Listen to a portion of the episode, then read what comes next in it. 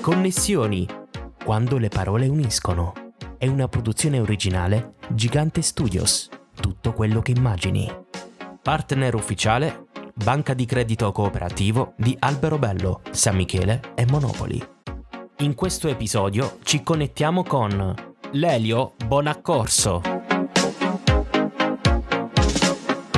Ben ritrovati e connessi a un nuovo appuntamento con Connessioni quando le parole uniscono. Come sempre allarghiamo il nostro giro di contatti con chi ha il piacere di raccontarsi nella semplicità di una chiacchierata. L'ospite di questa puntata è fumettista, illustratore messinese. Il suo primo graphic novel è Peppino Impastato, un giullare contro la mafia, sceneggiato da Marco Rizzo, con il quale nascerà un sodalizio di splendidi lavori. Nel 2012 collabora con Marvel e DC Comics Vertigo, ha pubblicato diverse opere con diverse case editrici, collabora inoltre con Sergio Bonelli editore, Disney, ha pubblicato per quotidiani come il Corriere della Sera, Gazzetta dello Sport, l'Unità, Wired. I suoi lavori sono stati pubblicati in diverse parti del mondo. Tiene corsi di formazione, seminari, incontri in diverse università, scuole e associazioni. Ho il piacere di connettermi con Lelio Bonaccorso. Ciao Lelio! Ciao Filippo, buonasera a tutti gli ascoltatori. Benvenuto a Connessioni. Giunto subito il momento di invitarti a prendere posto in una immaginaria macchina del tempo. Allora, allacciamoci le cinture di sicurezza, puntiamo ad una destinazione ben precisa, la tua infanzia. Che bambino eri e cosa ti ha portato a diventare ciò che sei oggi? Ma guarda, io avevo idee ben precise già da ragazzino, cioè parliamo di 5-6 anni. Mm-hmm. Mi ricordo che mia madre mi fece la fatidica domanda, no? Cosa volessi fare da grande? grande? E io, e eh beh, insomma, classica. E io risposi due cose. La prima è che volevo fare ehm, fumettista perché leggevo Topolino, mi piaceva molto disegnare, volevo fare fumetti, avrei voluto lavorare per la Disney mm-hmm. e poi l'altra era che io volevo fare Indiana Jones. Cioè, oh, Indiana Jones! L'archeologo, ma ah, cioè, okay. nello specifico proprio il trovatore di Quindi con la... no? okay. Ovviamente sì. sei diventato fumettista, giusto? Sono diventato fumettista e quando posso me ne vado in giro un po' per oh, benissimo. storie modi ecco e... allora proprio perché ti piace ecco girovagare immaginiamo adesso di ritrovarci in Francia. Allora tra le sale vuote del Louvre è un lunedì d'estate giorno di chiusura del museo e che succede all'improvviso? Eccoci pronti a tuffarci in Per amore di Mona Lisa, il più grande furto del XX secolo, edito da Feltrinelli Comics. Come nasce questo tuo lavoro e com'è stato lavorarci? Allora, questo è il dodicesimo libro che io faccio insieme a Marco, con cui ormai mm-hmm. ho fatto veramente tanta roba.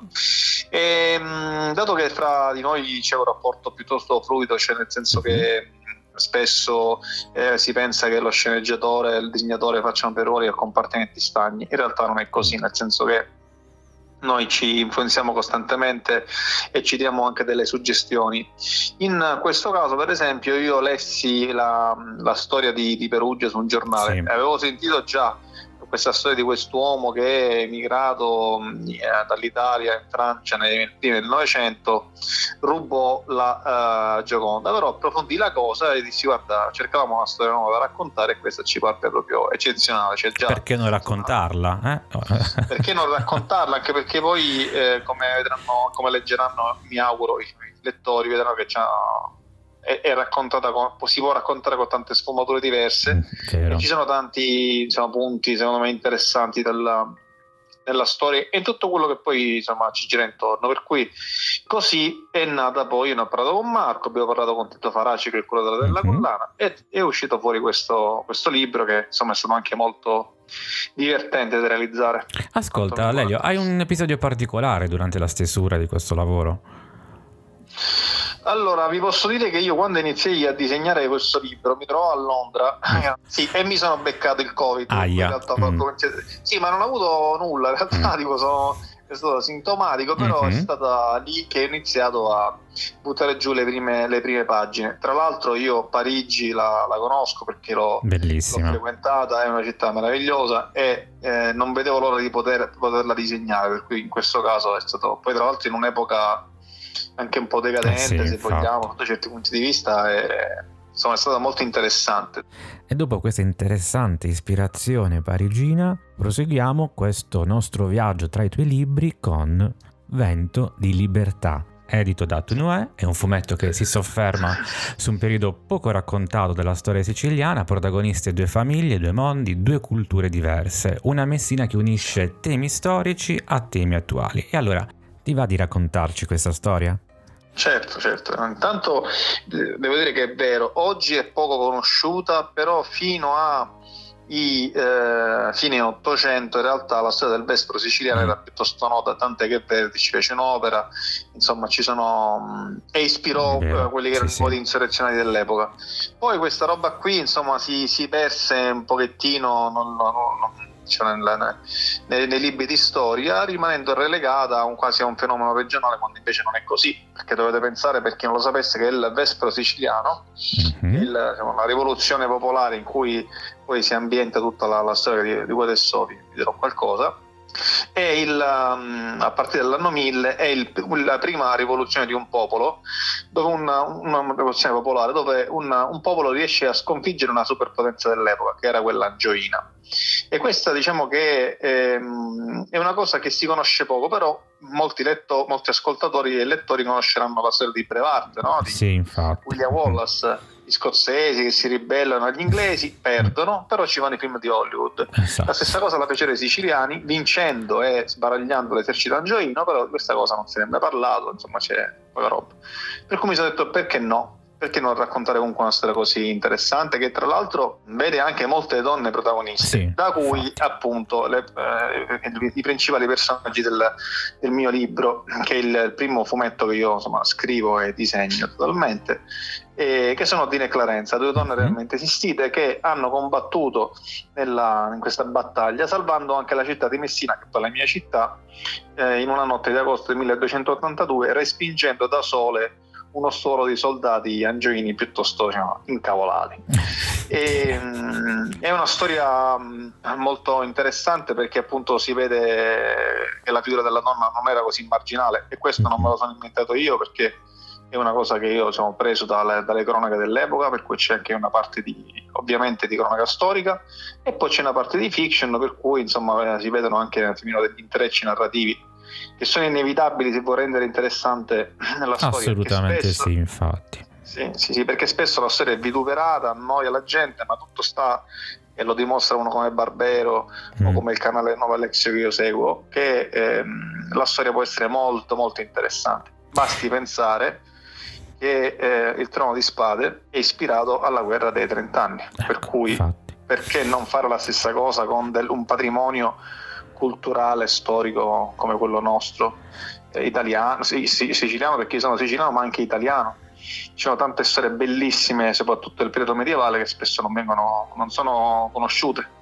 Per fortuna abbiamo il nostro buon accorso perché ci diciamo aiuta ci anche. Proviamo, ci proviamo, ci proviamo. Ma assolutamente mi permetto, sì. Mi permetto di dire, perché io sono uno che insomma mo, sempre molto aggregativo, che questo libro hanno lavorato anche un team di, di, di giovani e meno giovani uh-huh. eh, coloristi che mi hanno aiutato. Io nomino sempre perché il lavoro eh no, fai benissimo, di squadra. Infatti, sì e, e sono um, Giuliano Ramalfa, Deborah Braccini, mm-hmm. Giuliano Rinaldo e Alessandro Oliveri, mentre in Monna Lisa hanno lavorato Fabio Franchi e Giuliano Rinaldo.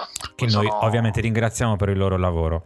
Molto spesso è vero, dimentichiamo eh, sbagliando perché insomma c'è un team che lavora sempre a un'opera editoriale sicuramente. E adesso vorrei soffermarmi sul lavoro considerato dalla stampa estera come una delle migliori dimostrazioni italiane di graphic journalism. Ci si trova a bordo dell'Aquarius, siamo sì. tra le tavole di Salvezza, edito da Feltrinelli, scritto sempre con Marco Marco Rizzo e da te magistralmente disegnato. È sempre doveroso ricordare, e lo faccio davvero col cuore, come oggi l'accoglienza possa assumere significati e volti molteplici e il tuo, in questo caso il vostro lavoro editoriale è un fondamentale invito a restare connessi, a restare umani.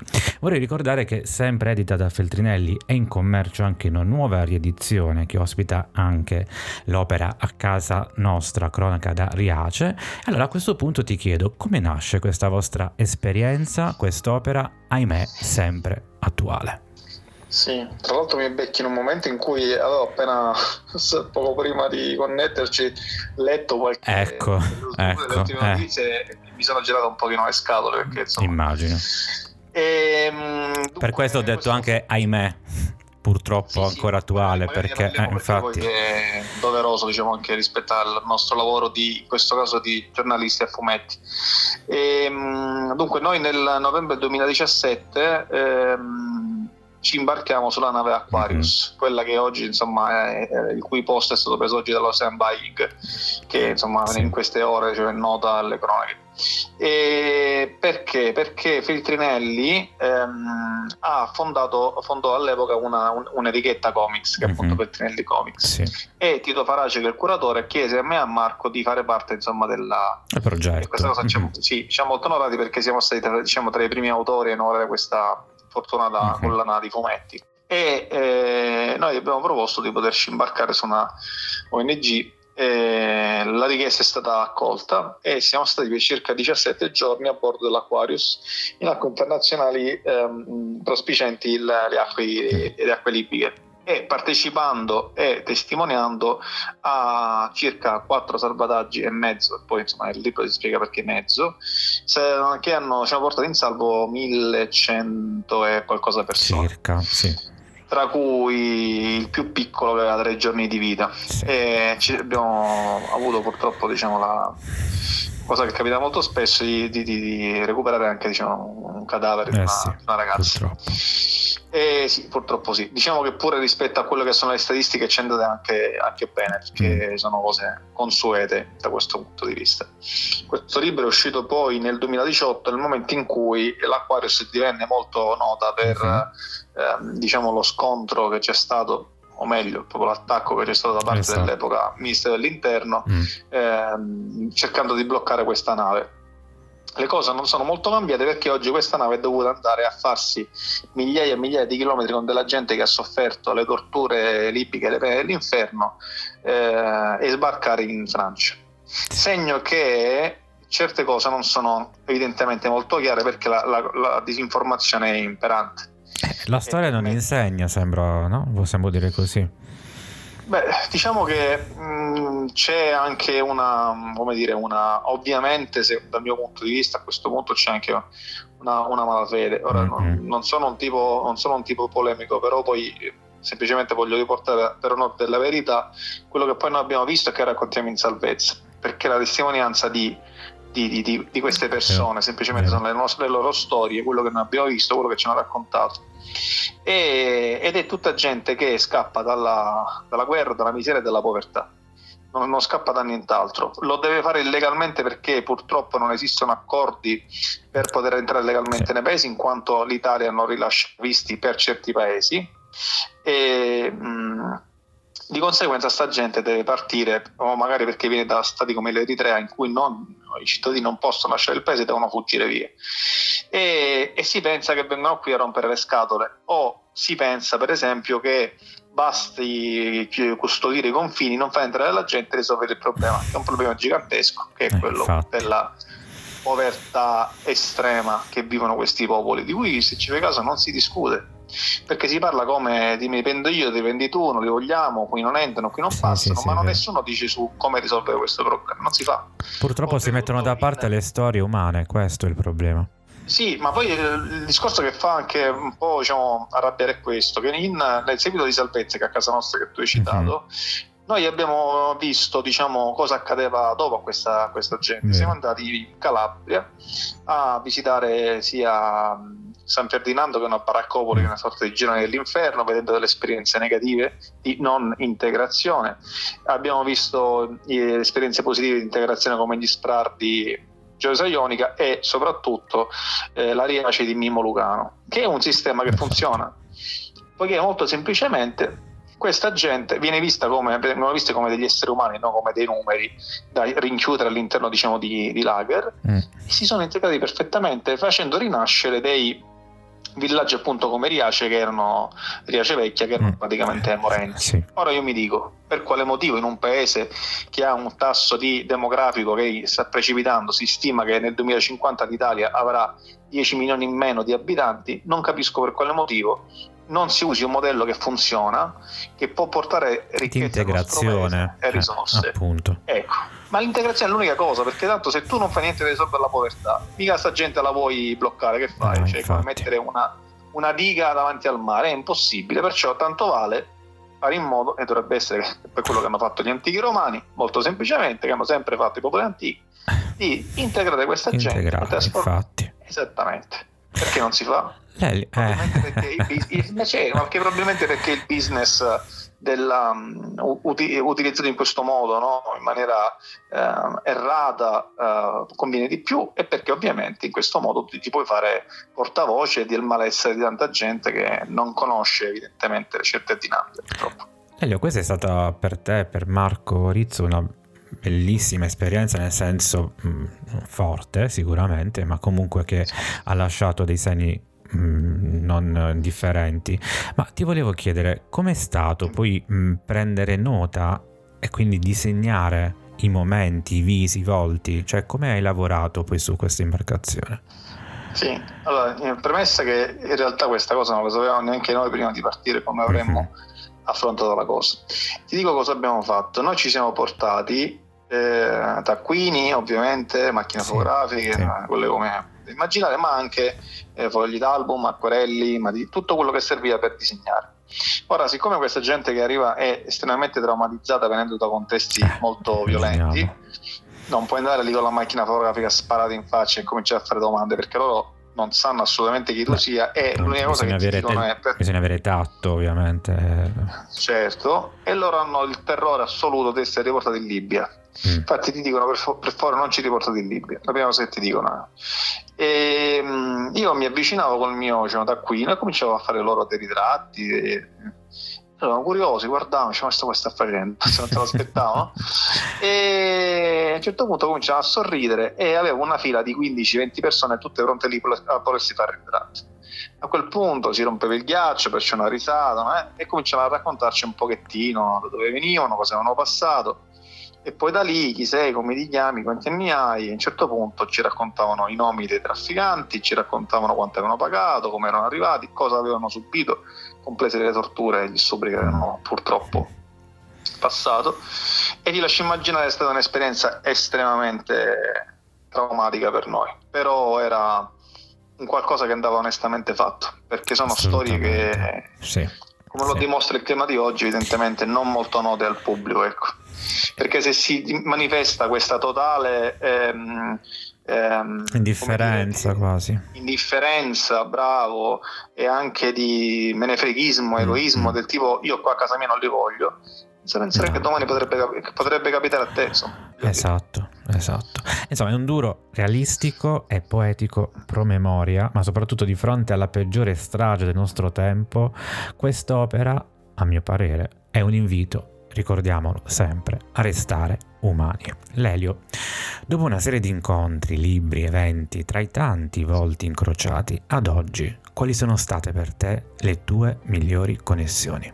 Ma io onestamente devo dire che soprattutto con Salvezza, ma non solo, ho incontrato tanta gente nelle università, nelle scuole, mm-hmm. e parlo di insegnanti, parlo di educatori, parlo anche di, di ragazzi Parlo per esempio di incontri che ci sono stati tra ragazzi migranti e ragazzi eh, diciamo, italiani uh-huh. che insomma, si sono confrontati anche in quartieri piuttosto popolari piuttosto difficili dove in realtà poi c'è anche più difficoltà perché lì ci si, ba- si parte già da una difficoltà di base e poi si sommano tutte le altre cose che, che sappiamo. E, mh, sicuramente per esempio anche certi incontri che poi sono stati anche, per esempio, una, una, volta, ecco, ricordo questo, alla fine di un incontro su Salvese si avvicinò un ragazzo e mi disse questo ragazzo, ma tu sei stato in Libia, vero? E gli faccio no, no, no, sei stato in Libia perché ho visto che tu hai disegnato esattamente prig- la, la, eh. prigione in cui io sono le stato. Le descrizioni a volte eh. aiutano a, a rappresentare poi la realtà. Era estremamente complicata questa cosa perché dei campi eh, che io chiamo di concentramento, non a caso anche per quello che ho visto e per quello che mi hanno mm-hmm. raccontato eh, libici, non esistono immagini, ci sono rarissime foto eh, che si possono trovare su internet, ma veramente poca roba. Mm. E ovviamente il resto era anche frutto della, dei racconti che mi facevano loro. Però evidentemente sono riuscito a cogliere perché se quel ragazzo ha riconosciuto quella, quel luogo, insomma, è stato piuttosto forte come... Lelio, queste connessioni in un certo senso ti arricchiscono, ti hanno arricchito? Certamente, ti arricchiscono, sono esperienze anzi che ti cambiano, mm-hmm. Eh, anche perché noi abbiamo fatto sempre con Marco, insomma, spesso libri che trattano tematiche mm. come per esempio il discorso della, della lotta alla mafia, appunto l'immigrazione, per cui ci è capitato un altro incontro che mi ha molto colpito all'epoca fu quello con Vincenzo Agostino, mm-hmm. padre del poliziotto Agostino che venne ucciso dalla mafia, tra virgolette, nel senso che poi lì, insomma, suo padre mi disse schiettamente che erano stati dei poliziotti a ucciderlo, però vabbè, queste sono mm. cose che mi ha detto lui. E, mh, è stato un incontro molto forte perché ovviamente lì c'erano dei genitori che avevano perso un figlio che era stato ucciso insieme alla, alla neomoglie incinta tra l'altro di qualche mese nelle loro braccia e quando mi hanno raccontato questa cosa insomma è stato piuttosto forte e all'epoca raccontammo questa storia con Marco sempre su un numero della lettura sì, del, del Corriere della Sera, della sera. Mm-hmm che tra l'altro una cosa incredibile è che uscì il 5 agosto, il 5 agosto è il giorno in cui è poi ammazzato Nino Agostino, per cui insomma ci fu anche questa sincronicità. Questa connessione, live. purtroppo un po' negativa, però pur sempre connessione. Lelio, sì, sì. qual è il mondo migliore che vorresti vedere? Ma io onestamente ho girato un po' il mondo e devo dirvi questo, che paesi che spesso vengono considerati e visti da, dagli occidentali come paesi no, poco sicuri e parlo per esempio della, dell'Egitto e del Sinai mm-hmm. in mhm. cui io sono stato cioè il deserto del, del Sinai sì, in Egitto in sì. cui io sono stato ci ho fatto anche dei libri posso dire che ho incontrato degli esseri umani e parlo dei, dei beduini che sono spesso considerati diciamo poco così evoluti sotto certi punti di vista vi devo dire che ho incontrato degli esseri umani migliori che ci possono essere in giro perché una, una cosa che è, deve essere molto ed estremamente chiara è che il primo scopo della propaganda e del dominio che cerca di dominare le menti degli uomini è quello di farvi sembrare il mondo un posto peggiore di quello che è. Per cui vi racconteranno sempre situazioni brutte, stai attento a dove vai, vedi che ti ammazzano, ti fanno, ti dicono che non vuol dire andare dove c'è la guerra, ma significa semplicemente prima di giudicare, conoscere. E io ho trovato gente che per prima cosa ti fa entrare in casa, ti offre il tè, non hanno un centesimo questi qua, cominciano a parlare e dopo, dopo non ti verranno mai a dire ah ma chi sei che puoi, ma quanti soldi hai, qual è il tuo documento, cioè loro sono, veramente, sono i veri esseri umani che non l'hanno dimenticato, noi forse ce lo eh, dobbiamo ricordare. In un certo senso un mondo migliore è quello un mondo più aperto, ecco, di mentalità un mondo più aperto, un mondo più empatico, un mm. mondo dove le cose evidentemente ovvie sono diventate rivoluzionarie, perché se c'è uno che è in difficoltà è normale che tu l'aiuti. Cioè, penso che debba essere Io sono, sono cresciuto con, con, con, le tue con dei valori che mi ha insegnato certo. Assolutamente sì. Lelio, c'è un brano musicale invece a cui tieni particolarmente che sceglieresti per salutarci? Allora, ti dico, in realtà ci sono tanti brani. Ora ti faccio La compilation no, ne devi no, scegliere. No, ti faccio una proposta che forse no, non so quanto ti possa piacere perché è una serie, mm-hmm. è la colonna di una serie che io adoro, anzi mm. ti faccio indovinare, vediamo se riesci a capire qual è è un giallo e ha a che fare okay. con la scomparsa di una ragazza. È una cosa, una serie degli anni Ottanta. Ah, ok. Vediamo, vediamo. Eh, la signora in giallo. No, no, no, no. Ci, sono, ci, sono, due colline gemelle. Vediamo se è questa cosa. Due colline gemelle. Eh, te, l'ho, te, l'ho, detto il titolo, ah, te l'ho detto. Ah, La Twin Peaks, Twin giusto, è vero. Eh, è inquietante quella musica. Ah, a me piace, un... a me se mi mette una tranquillità invece. Beh, eh, a me mette un'inquietudine, però... Me lo sto riguardando. No, no, se poi ne mettiamo un'altra. No, diciamo, assolutamente. Sono, finiamo con questa. E invece finiamo proprio con questa. Insomma, no, siamo... Io sono Twin Peaks, sono un sacco di volte me lo sto riguardando per questo. ok, va bene. E siamo giunti alla conclusione della nostra puntata. Grazie ovviamente Lelio per la tua disponibilità e soprattutto grazie a chi come te usa l'arte del fumetto per raccontare il mondo con le sue bellezze, le sue ingiustizie e le sue battaglie, lasciando spazio a figure esemplari per coraggio e umanità. A te e ai nostri ascoltatori, come sempre, auguro buone storie e buone connessioni. Eh, grazie dell'ospitalità. Eh, buona giornata a tutti quanti. Okay. Se non mi piace, come la devi fare? Ma mi sono confuso. è bellissimo che stiamo rifacendo la fine, che è la cosa più facile. Comunque, no, niente, te lo ripeto così. Ti... Sì, sì, nel frattempo pensi. e allora, niente, auguro buone storie e buone connessioni. Grazie, grazie all'ospitalità, grazie a tutti e a presto. Ed era Lelio Bonaccorso, ospite di Connessioni quando le parole uniscono. Vi ricordo il nostro sito ufficiale filippogigante.it. Grazie per averci ascoltato. Alla prossima connessione.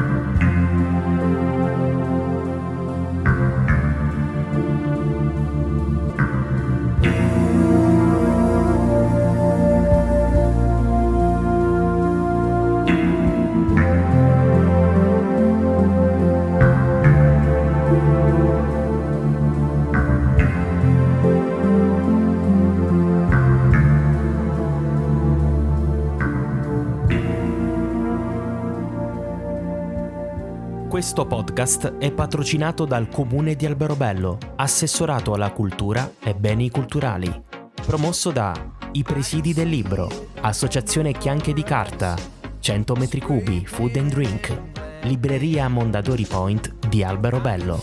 Condividi e vota il podcast Connessioni, quando le parole uniscono. Puoi ascoltarci su Spotify, Apple Podcast, Audible, Google Podcast, Amazon Alexa, Amazon Music,